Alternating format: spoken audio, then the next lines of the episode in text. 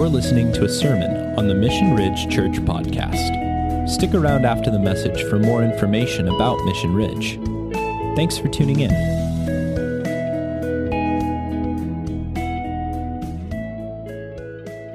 Good morning, Mission Ridge. It is good to see you. We are in our second week of our Vision series.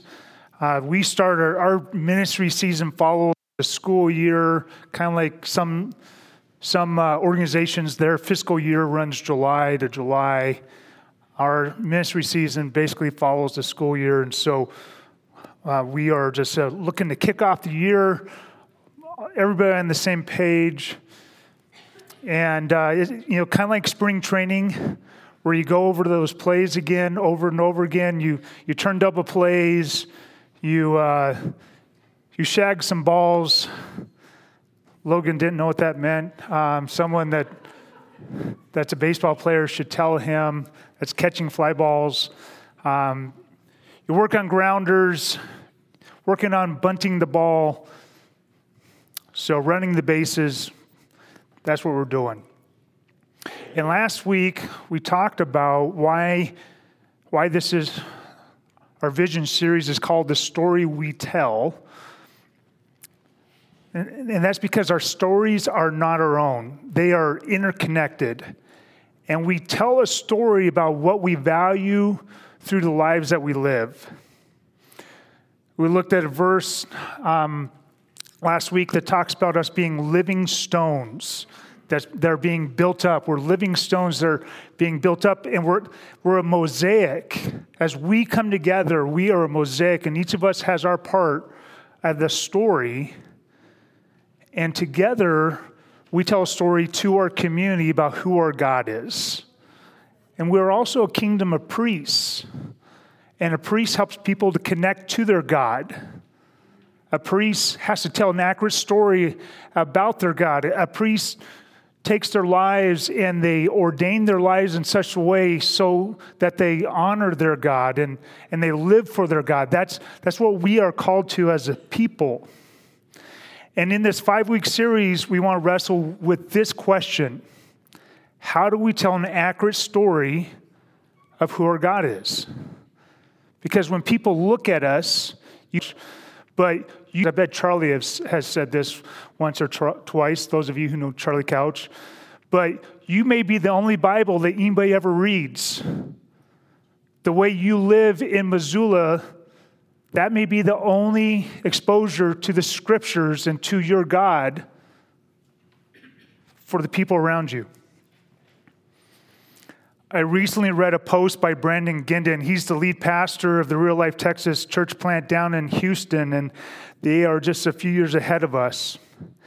In his post, Brandon shared how God had used the devastating circumstances of Hurricane Harvey to connect his church to people in need within the community. Brandon met Greg and Laura, his wife, as they helped their family in the cleanup process.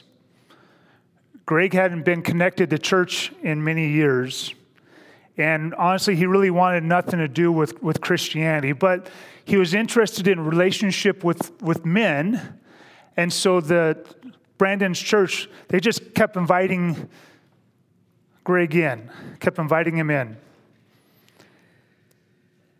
18 months later, Greg was growing as a disciple and leading other men to connect to Christ.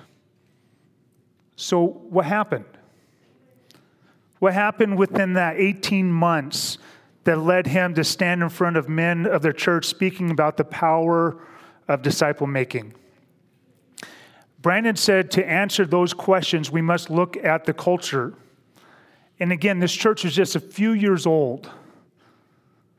He says, simply stated, culture is the way we do things. It's the way we collectively, as a group, do things. Culture is not the product of what's written in the church bulletin, although it's in here, or declared in a set of bylaws. Culture is the product of the deep values and convictions of those who live within the culture. My friends, we get to create culture. With the church plant, with the church this size, we get to influence the culture. And I trust that God has brought the people that we need to make culture happen in such a way that Missoula will see something different about a community of people who love God. Today and throughout this series, I'm asking you to know and live out the values of our church. I invite you to know them, but also embrace them and internalize them and live them, evaluate your conduct against them. Like, that's how we will make culture that will out-survive the culture of our community around us. So last week we looked at authenticity. We're going to throw it back up on board. We did change the last line. I thought the last line, which was a lot like roughly right, I felt like I had to explain it when I said it. I don't want to have to explain this core value. When you read it, I want to answer all the questions that you have about that core value. And so the last line says, we will commit to authentic living in order to build trust, strengthen relationships, and grow as a community. So that's the last line of authenticity. This week, we are looking at sacrificial generosity. And by the way, if you missed last week's message, you can listen to it online through our website. Sacrificial generosity. God's church is meant to be a people of love and good works. We will be generous. We will serve. We will sacrifice. We will love our neighbor. Now, spoiler alert, this is not a tithing sermon. That's another conversation, another day. So this is not a tithing sermon. Last week, in talking about authenticity, we looked at the greatest commandment and the culture we see Jesus creating through his church. And I'll revisit that Matthew passage again, Matthew 22, verses 36 to 40. Teacher, he was asked, what is the greatest commandment in the law? And he said to him, you shall love the Lord your God with all your heart and with all your soul and with all your mind. This is the great and first commandment. And a second is like it. Now, Jesus wasn't asked for two. He was asked for one. A second is like it. You shall love your neighbor as yourself. On these two commandments depend all the law and the prophets.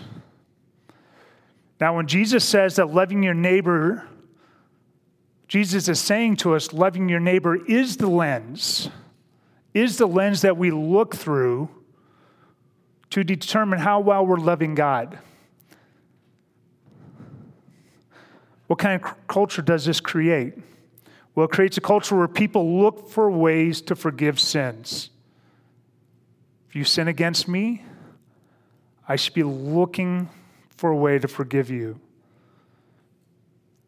It creates a culture where people are looking a way to show grace. It creates a culture where people look for a way to meet needs.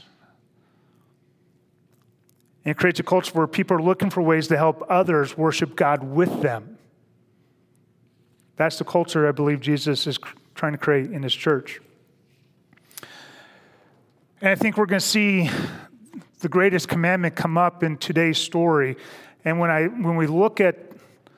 think about sacrificial generosity, I think about the story of Ruth in the Old Testament. So we're going to take a look at that, Ruth 1:1 through 5 to start. In the days when the judges ruled, there was a famine in the land. And a man of Bethlehem in Judah went to sojourn in the country of Moab, he and his wife and his two sons. The name of the man was Elimelech, and the name of his wife was Naomi. And the names of his two sons were Mahlon and Chilion. They were Ephrathites from Bethlehem in Judah.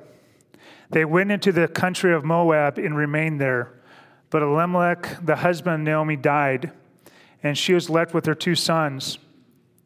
These took Moabite wives. The name of the one was Orpah, and the name of the other was Ruth. They lived there about 10 years, and both Mahlon and Chilion died. so that the woman was left without her two sons and her husband. Now, in the rest of chapter 1, we read that Naomi returns to Bethlehem from Moab, and Ruth accompanies her. And Ruth says, "Wherever you go, I will go."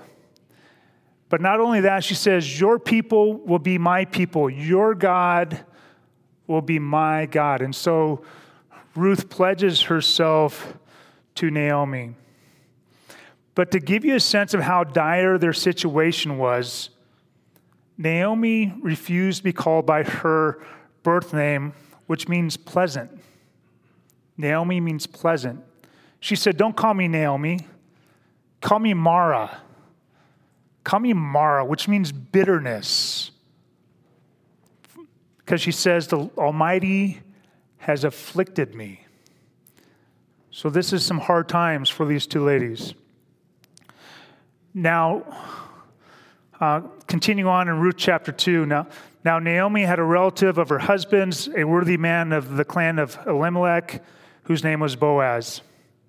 And Ruth the Moabite said to Naomi, "Let me go to the field and glean among the ears of grain after him, in whose sight I shall find favor."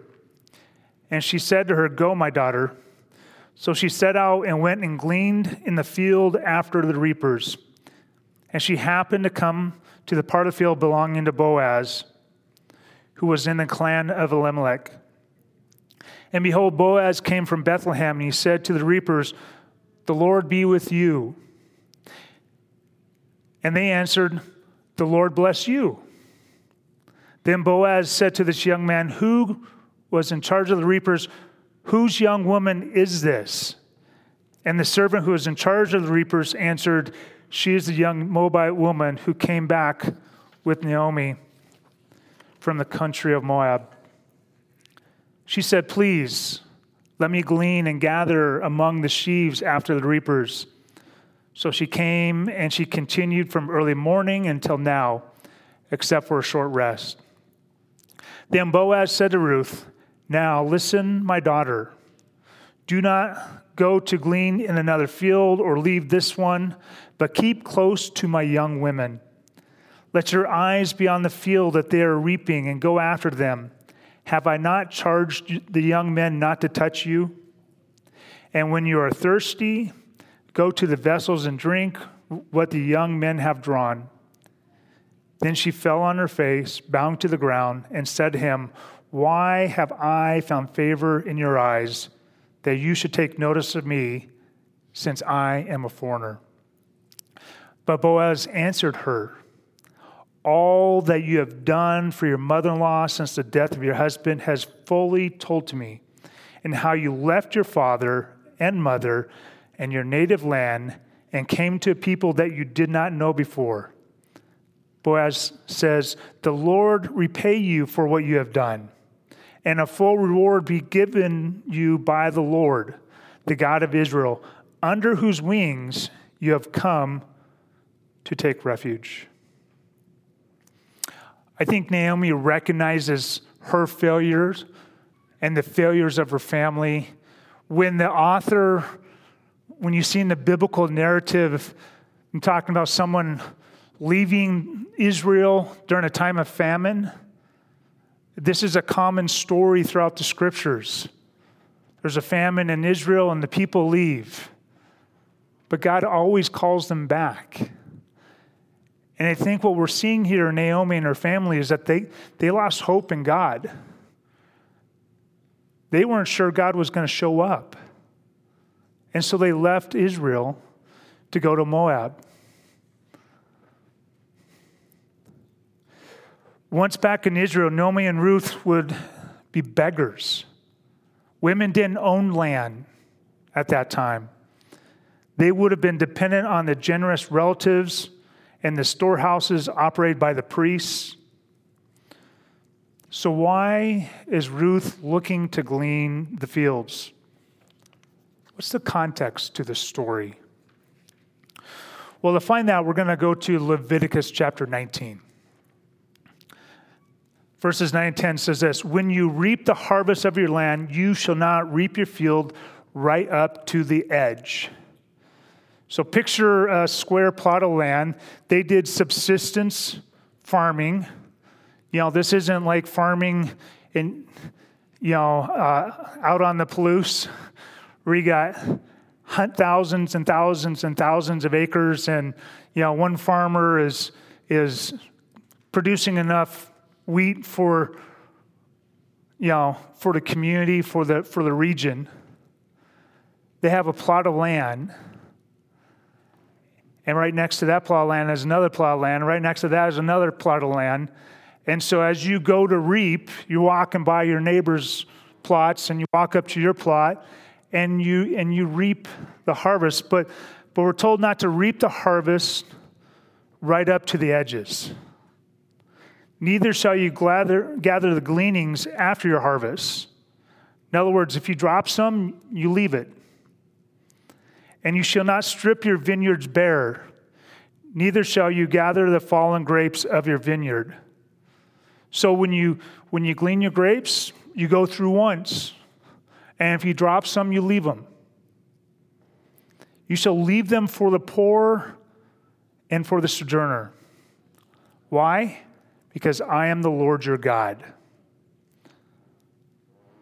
Guys, Boaz lived this out. But more than that, Ruth lived this out, the Moabite.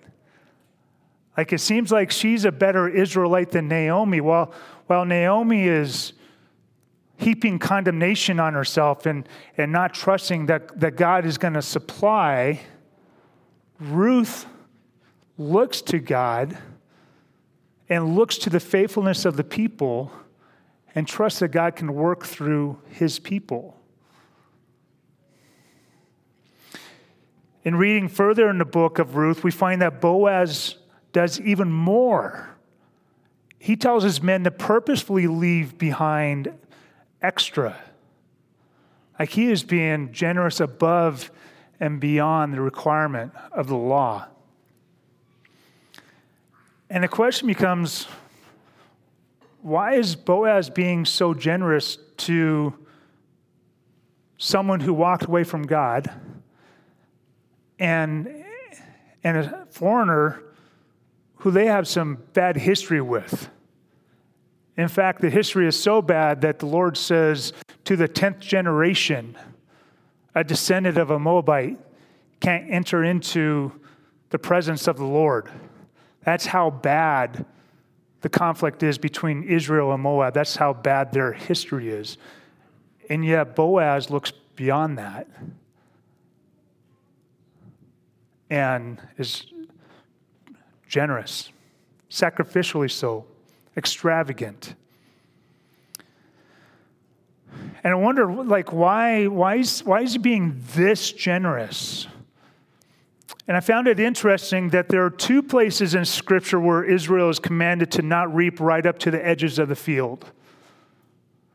I asked my son, Jacob, I said, where do you think those two places are? And he picked Leviticus and Deuteronomy, which I would have been right alongside of him. Like, Leviticus, you've stated it clearly. Must be in Deuteronomy, must be somewhere else in Torah. But it's actually only 4 chapters away. It's mentioned twice in Leviticus. And when you reap the harvest of your land, you shall not reap your field right up to the edge, nor shall you gather the gleanings after your harvest. You shall leave them for the poor and for the sojourner. I am the Lord your God. Not a lot different, is it? It basically says the same thing 4 chapters later. It leaves the part about the grapes out, which that could be significant. But as far as the reaping of the field, it reads exactly the same. And to answer the question of why, I want to pan out and look at the larger context of Leviticus 19 and Leviticus 23, because I think we may glean something here together. You like that? That was good. I just thought of that. Leviticus 19, 9 through 18. So when you reap the harvest of your land, you shall not reap your fields right up to the edge. Neither shall you gather the gleanings after your harvest, and you shall not strip your vineyards bare. Neither shall you gather the fallen grapes of your vineyard. You shall leave them for the poor and for the sojourner. Why? Because I am the Lord your God. You shall not steal. You shall not deal falsely. You shall not lie to one another. You shall not swear by my name falsely and so profane the name of your God. Why? Because I am the Lord. You shall not oppress your neighbor or rob him. The wages of a hired worker shall not remain with you all night until morning. You shall not curse the deaf, nor put a stumbling block before the blind, but you shall fear your God. Why? He's still the Lord. You shall do no injustice in court. You shall not be partial to the poor, nor defer to the great, but in righteousness you shall judge your neighbor. You shall not go around as a slanderer among the people, and you shall not stand up against the life of your neighbor. I am the Lord. You shall not hate your brother in your heart, but you shall reason frankly with your neighbor, lest you incur sin because of him. You shall not take vengeance or bear a grudge against the sons of your people, but you shall love your neighbor as yourself. Again, why? Because I am the Lord. Because I'm the creator of everything. I'm the creator of you, and I'm the creator of you, and I'm the creator of you. I'm the creator of the one you're in conflict with. I'm God of all of it, he says. This is the love your neighbor as yourself section. This is the second part of the greatest commandment that Jesus refers to. Isn't that interesting? And then Leviticus 23, we're going to kind of zoom out, look at Leviticus 23.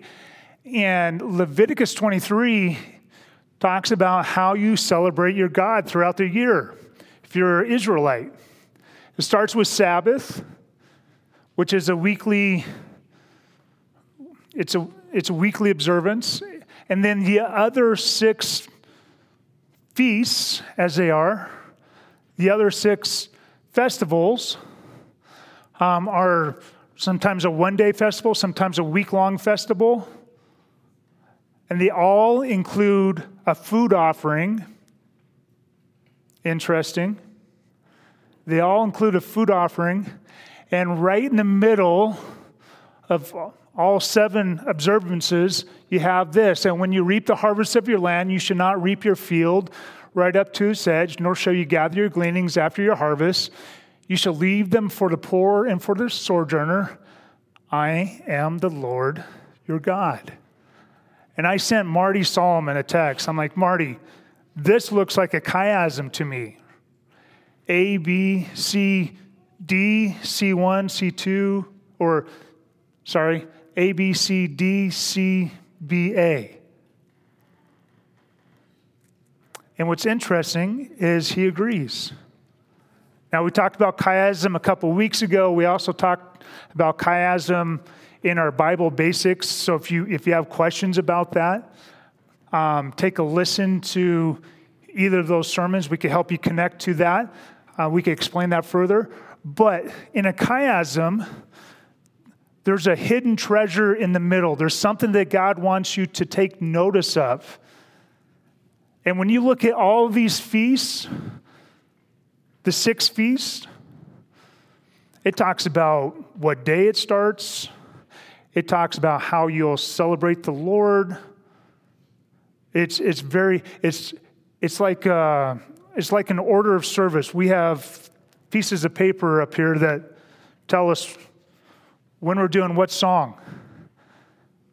Leviticus 23 is kind of written that way. You're going to do this, and then you're going to do this, and then you're going to do this, and you're going to do this to celebrate me as your God. That's how Leviticus 23 is written. And one time, the author breaks away and says something different, says something unique, says something that he said 4 days or four chapters earlier. Oh, they're on stone tablets. It might have been longer than 4 days. Maybe when you don't mow up to your edges, reap up to your edges. I always think in terms of mowing. When you don't reap up to the edge of your fields, you give others the ability to worship God with you. Because what if it comes to harvesting time and your family walks out to their plat and there's nothing there? Because there was a fire. Because you were sick when it was time to plant. Because you were lazy, or someone in your family was lazy. Or because you left the region. You went to Moab and took on foreign wives for your sons and lost everything. And you've returned. And you want to worship the Lord, but your plot of land has nothing on it. How do you worship? Well, when there are men like Boaz, and they don't reap up to the edges. And not only that, but they lay down extras so that you can eat, which is important because God cares about that. He's your creator. But also for you to have the opportunity to worship alongside Boaz and the rest of the community throughout the year. I think that's what we're seeing in this story. That, my friends, is sacrificial generosity.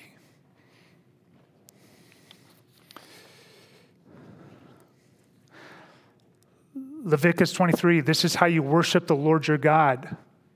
Leviticus 19, this is how you love your neighbor. Maybe this is where Jesus gets his source material for the greatest commandment. And maybe that's what it looks like to live out the greatest commandment, sacrificial generosity.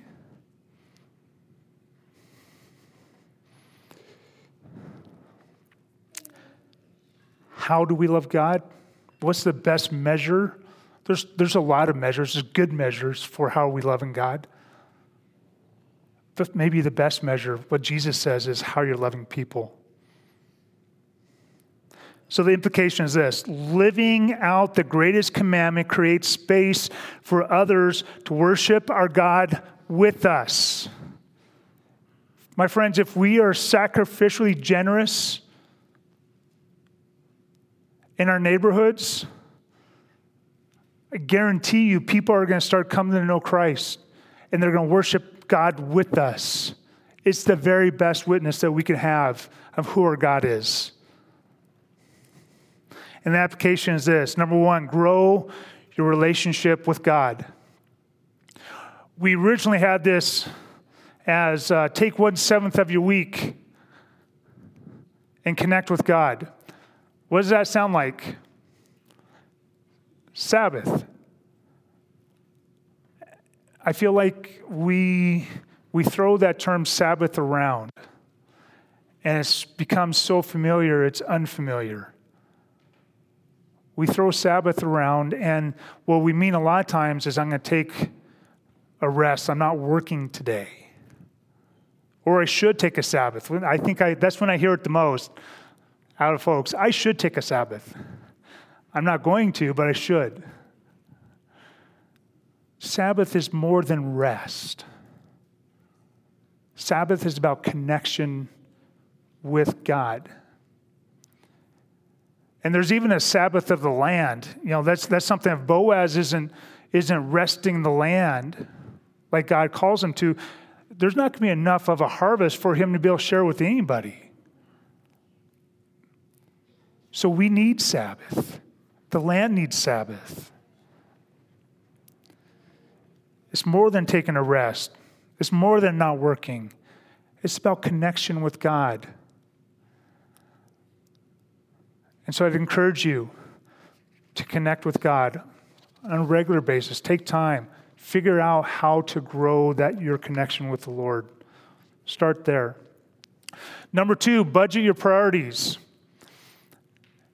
And when I say this, I want you to consider four questions. Number one, what would not reaping up to the corners look like for your family? I don't know how many farmers we actually have in the crowd. Do we have any farmers? Dave, don't pull teeth up to the edges. I don't know.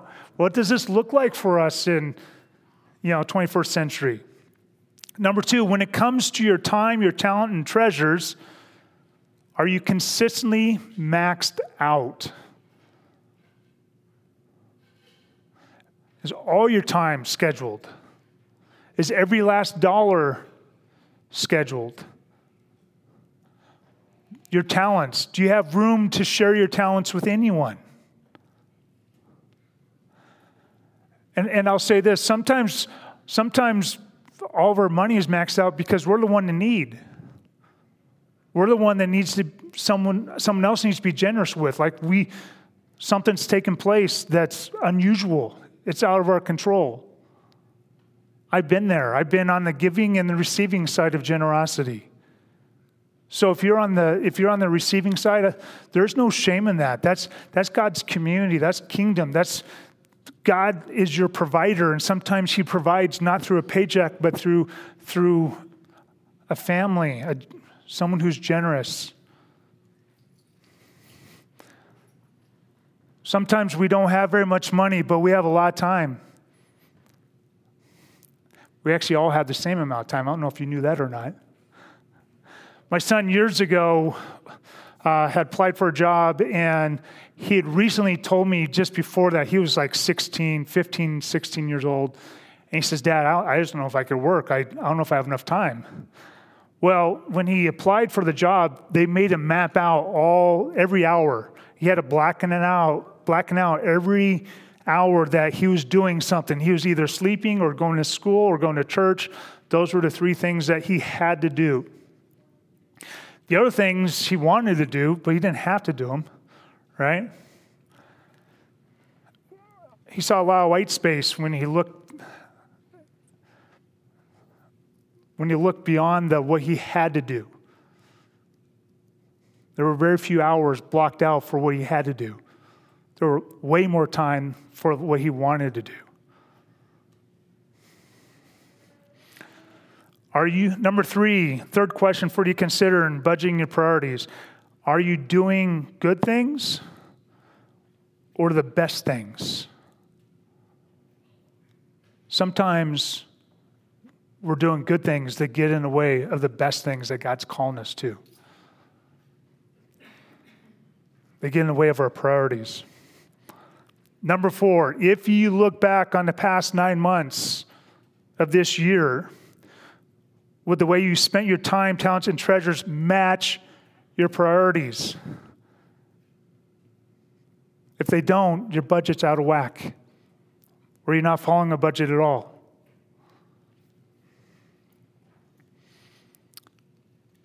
Application number three. Premeditate generosity. Boaz had his men purposely lay down extras. That's premeditated generosity. And that's what we're called to as a people. That's the kind of people that we should be. What would premeditated generosity look like for your family? And then number four, connect that person to God. Connect that person to God. And I pull this application from Experiencing God. If you haven't been through the Experiencing God workbook or class, I encourage you. We're going to run another series here in about 6 weeks. We're halfway through. But Jesus, I believe that most of Jesus's miracles were interruptions. Jesus is walking this way, and someone comes along and says, I'm blind. Can you heal me? Like Jesus wasn't intending to heal a blind person, but God brought a blind person to him. Or Jairus with his daughter. Jesus is heading one direction, and here comes a woman. She touches the edge of his garment, looking for healing. Jairus, he's looking for healing. Like, Jesus allowed God to interrupt his schedule all the time. And sometimes God brings someone into our lives, and we're like, why are they here? We're like swatting at them like they're a gnat. I don't have time for you. Get out of my way. Maybe you're missing out on a divine intervention because you're not letting God interrupt your schedule. Because they were made in his image too. Connect that person to God. When God brings someone into your life over and over again, ask the question, God, what are you doing here? Jesus says, I only do what I see the Father doing. Jesus was always in tune. God, conversation I wasn't intending on having. God must want to do something here. I pray we become that kind of people that recognizes those opportunities and connects people to God, connects people to our care groups, connect them to Sunday service, connect them to our lives. If they're not ready for the first two.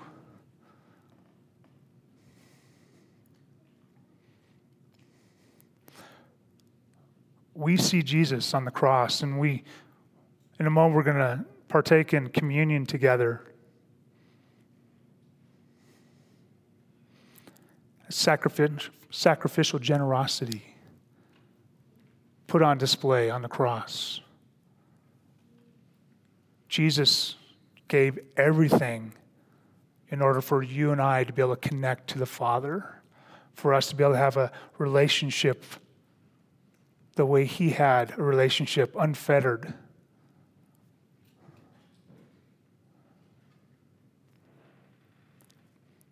In a moment, I'm going to invite you to come up and grab the elements. And if this is your first time with us, we have an open table, which means if you're here to celebrate Jesus as Lord, then we invite you to partake with us. I want you to think about, as you come up and grab the elements, I want you to think about the sacrifice, the generosity you see in your God, your Savior, through the work of Christ on the cross. Come and grab the elements. We're going to hold them until we take them together, but please come grab the elements.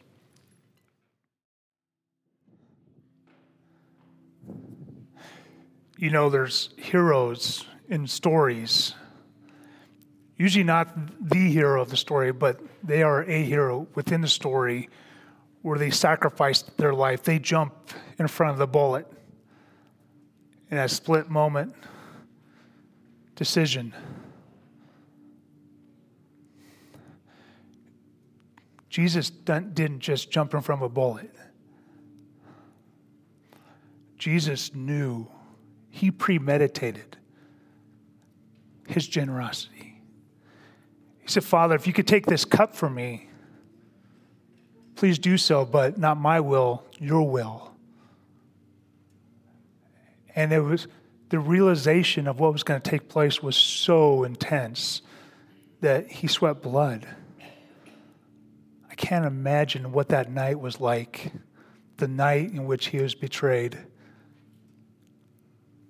And yet, facing that next day, thinking about what that next day would hold, he was still discipling his disciples. He was still discipling him. He said, this is my body, which is given for you.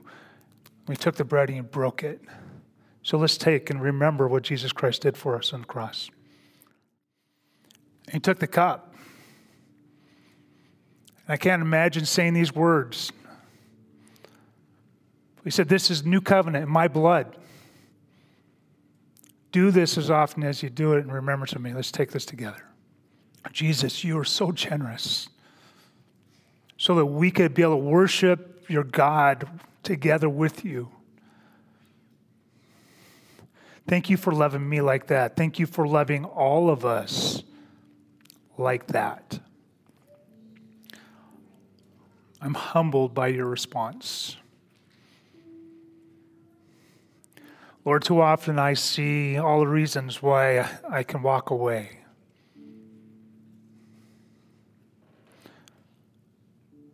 I want to be more like you. In my sacrificial generosity, Lord, I pray that we be a people that would own this and do this like you did it. That we lay down our lives in such a way that others will be able to live. We love you. We celebrate you as Lord. And Lord, we're going to take another song to worship you this morning. We love you. In Christ's name we pray. Amen. Thanks for listening to the Mission Ridge Church Podcast. Be sure to subscribe and share if you enjoyed this message.